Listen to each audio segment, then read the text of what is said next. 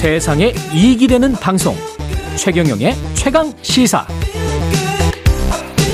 네, 민, 미얀마 버마 군부 정권이 민주화 인사 4명을 처형했습니다. 작년 2월부터 이어지는 군부 독재 쿠데타 일어났었고요. 이번 사형이 미얀마와 국제사회에 미칠 파장 KBS 김원장 특파원 연결돼 있습니다. 안녕하세요.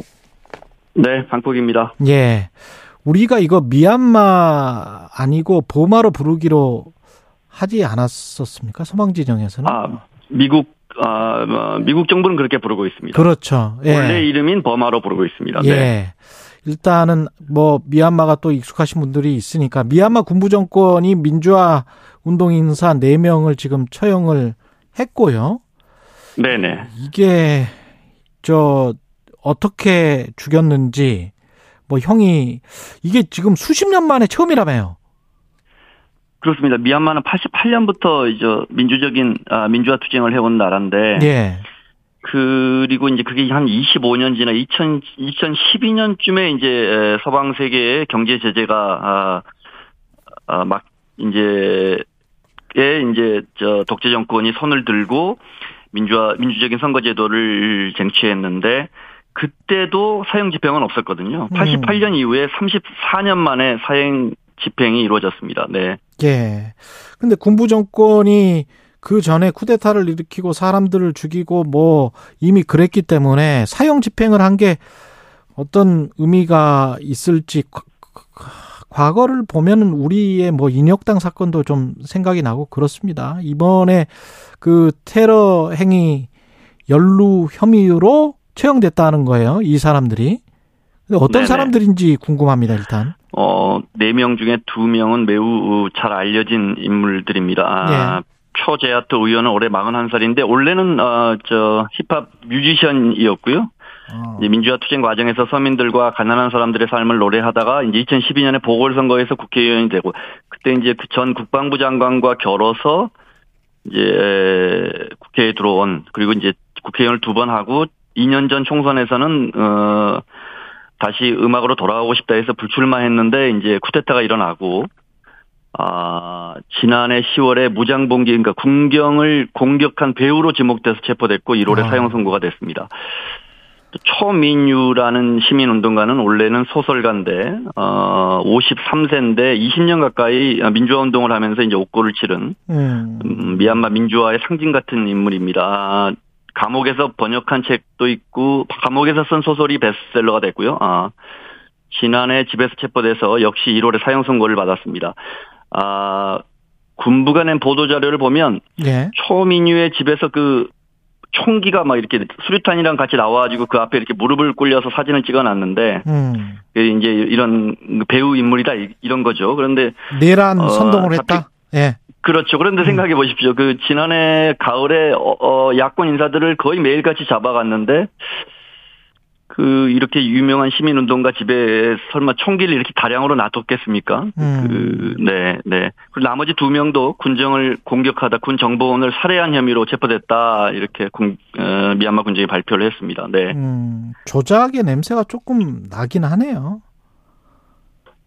네, 뭐 역사 시간이 지나면 밝혀지겠죠. 네. 네. 근데 군부 정권은 왜 이렇게 사형 집행을 하고 보도 자료까지 낸 걸까요? 사실은 한 달 전에 사형 집행을 승인한다. 굳이 이렇게 발표를 했어요. 그래서 음. 미국이나 유엔 어다 깜짝 놀랬고 언론들도 깜짝 놀랬고 설마 하겠느냐 엄포라고 생각했지 이렇게 주말에 전격적으로 사형 집행을 할 거라고는 그것도 매우 상징적인 인물 두 명을 포함한 할 거라고는 사실은 예상을 못했습니다. 그런데 이제 아시다시피 어 쿠데타가 지난해 2월 1일 날 발생했으니까요. 네. 시민들의 음. 도심 시위는 지금 거의 사그러졌고 뭐 시위하면 언제든 발포하니까요.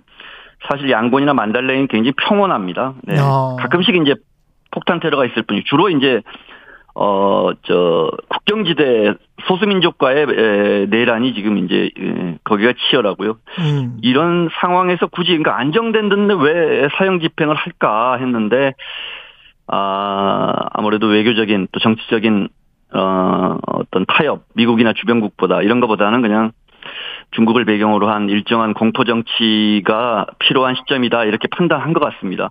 실제 어, 지난 4일에도 중국 왕이 부장이 미얀마를 찾았거든요. 그래서 미나잉 훌라잉 사령관을 만났거든요. 그러니까 중국이 뭐 든든한 뒷배로 있으니까 음. 네 그렇게 판단한 것 같습니다. 근데 이제 이렇게 사형을 집행시켜도 규탄만 미국도 할 뿐이지 뭐 어떻게 해보지를 못하네요.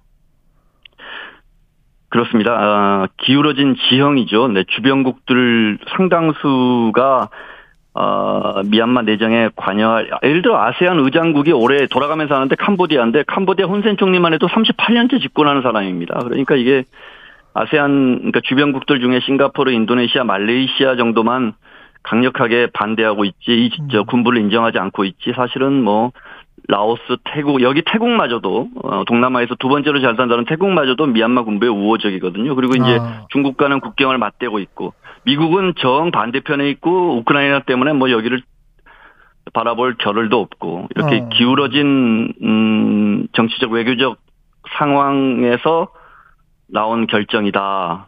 이렇게 이해하면 될 것 같습니다. 뭐 경제 제재랄지 무기 판매 금지 조치랄지 뭐 이런 것들도 없나요? 미얀마에 대해서? 계속해서 경제 제재를 했죠. 네, 음. 강력하게 경제 제재를 하고 있고 군부가 갖고 있는 외화 자금도 막대한 자금을 미국이 어, 압류하고 있는데 네.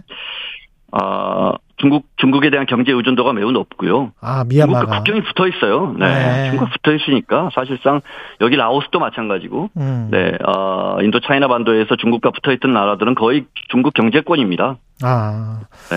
그러니까 미얀... 지금처럼 이렇게 기름값이 오르고 인플레가 현 심해도 그 인플레가 그렇게 극심하지 않습니다. 이 나라들이 중국이 도와주니까. 그렇군요. 그렇게 네. 하면서 이제 민심을 좀 잠재우고 쿠데타를 일으킨 지 지금 한 500여일 지나서 어 희생자는 분명히 굉장히 많을 것 같은데 희생자 수는 파악이 되나요? 지금 민주화 운동하다가 희생자 수는 음 도심 시위만 집계하는데 지금은 이제 크게 늘지 않고 있죠. 도심 시위를 거대하게 못 하니까 한 네. 2,100명 선인데 이제 소수민족 반군과의 전쟁 이게 내전이 이제 국경지대 에 이루어지기 때문에 이게 전쟁이기 때문에 음. 피해자 집계는 그렇게 구체적으로 어, 나오지 않고 있습니다. 하지만 저는 이제 그 폐간된 어, 허가가 취소된 언론사 이라 이라 이라와디나 뭐 어, 미얀마 나우 같은 그 언론사 기자들이 지금도 인도나 태국 또는 밀림에 숨어들어서 계속해서 매일같이 기사를 내고 있는데 네. 누구나 볼 수 있습니다. 페이스북이나 아, 트위터에 보면 팔로우하면 다 기사를 볼 수 있습니다. 근데 아. 거의 매일 잔혹한 전쟁 범죄가 일어나고 있고요. 네. 아. 그 반군이라는 게 늘 미얀마 정부군을 기습 공격할 거 아니에요. 그렇죠. 그 게릴라전을 하죠. 그러면 아.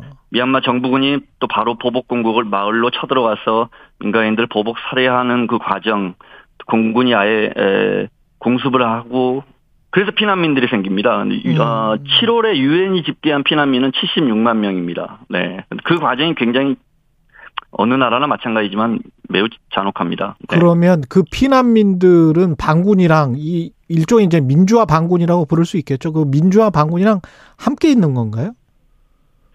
매우 복잡한 이, 복잡해지는 거죠 진영이 왜냐하면 예. 이 카렌 방 카렌이든 뭐 로잉이든 이 수많은 소수 민족들은 사실은 70여 년 전에 영국 그 영국 식민지였을 때 영국 편에 섰었거든요. 음. 그래서 버마족 다수인 버마족들과는 감정적인 거리 아직도 남아 있는 거죠. 그런데 예. 그 버마족 젊은이들이 이 반민주적인 아 쿠데타 군부와 싸우기 위해서 그 타 민족의 반군으로 들어가는 겁니다. 아. 그렇게 네. 되는 거군요. 이렇게. 네, 네. 아, 완전히 꼬였네. 근데 직접 예. 현장에서 어, 저는 세 차례나 그들을 만나봤는데 음. 어, 어, 정말 비장한 각오를 하고 들어갑니다. 머리를 깎고 네, 네. 산으로. 아, 그런 난민들이 또 75만 명이나 되고 반군들도 상당한 숫자일 것 같고 그럼 미얀마는 계속 이런 상황에서 중국의 보호를 받으면서 이렇게 그냥 가는 건가요? 군부 쿠데타가 성공하고? 아, 성공이라는 표현을 쓰고 싶지 않고요. 네. 아, 네. 아, 말씀드린 것처럼 정치적 외교적 지형이 그렇습니다. 네. 음. 중국이 왕이 외교부장이 지난해 1월 말쯤에 미얀마를 방문하고 2월 1일 날 쿠데타가 터졌습니다. 음. 2월 1일은 민주적인 정부 아웅산 수치 정부가 총선에서 압승을 하고 다시 임기를 시작하는 첫날입니다. 취임식을 하는 날입니다. 예. 그러니까 중국과의 어떤 그 관계의 흐름이 나오죠. 네. 음. 그리고 또 뭐 계속해서 뭐 중국은 또 미얀마는 이에 보다 받듯이 러시아나 아, 중국을 상대로 막대한 무기를 사들이고 있고요. 음. 네. 그러니까 안보리에서는 어떤 결정도 쉽지가 않죠. 중국과 러시아가 반대하면 안보리는 만장일치 제도니까요. 예. 네. 아직도 어려운 상황입니다. 싸우고 있는 반군을 직접 만나 보기도 했기 때문에 김원장 기자한테 특별히 세계 좀 알려달라 이런 이야기를 한 거 혹시 없나요? 한 30초 남았습니다. 아, 미얀마는 음, 청취자 여러분들이 이해하실 때 사실 독, 저 민주주의 안 된 나라가 얼마나 많습니까? 훨씬 더 그렇죠. 많습니다. 민주화된 나라보다. 하지만 정말 오랫동안 국민 주권을 위해 싸워왔고 그 과정에서 아웅산 수치라는 민주화의 상징적 인물이 있고 그래서 미국 등 서방 세계가 12년 년 전에도 정말 강하게 밀어붙여서 경제 제재하고 직선제 얻어서 민주진영이 승리해서 한 10여 년 정말 해외 자본 투자가 어마어마하게 일어났는데 음. 그런데 또 2년 전 총선에서 민주진영이 또 압승을 거뒀는데 쿠데타가 나버렸거든요. 그래서 더 국제사회가 음. 안타깝게 여기고 관심을 갖는 그런 나- 나라다. 그리고 국민들의 저항이 그래서 더 크다. 그래서 더 희생이 크다. 이렇게 이해하시면 될 것 같습니다. KBS 김원장 방콕 특파원이었습니다. 고맙습니다.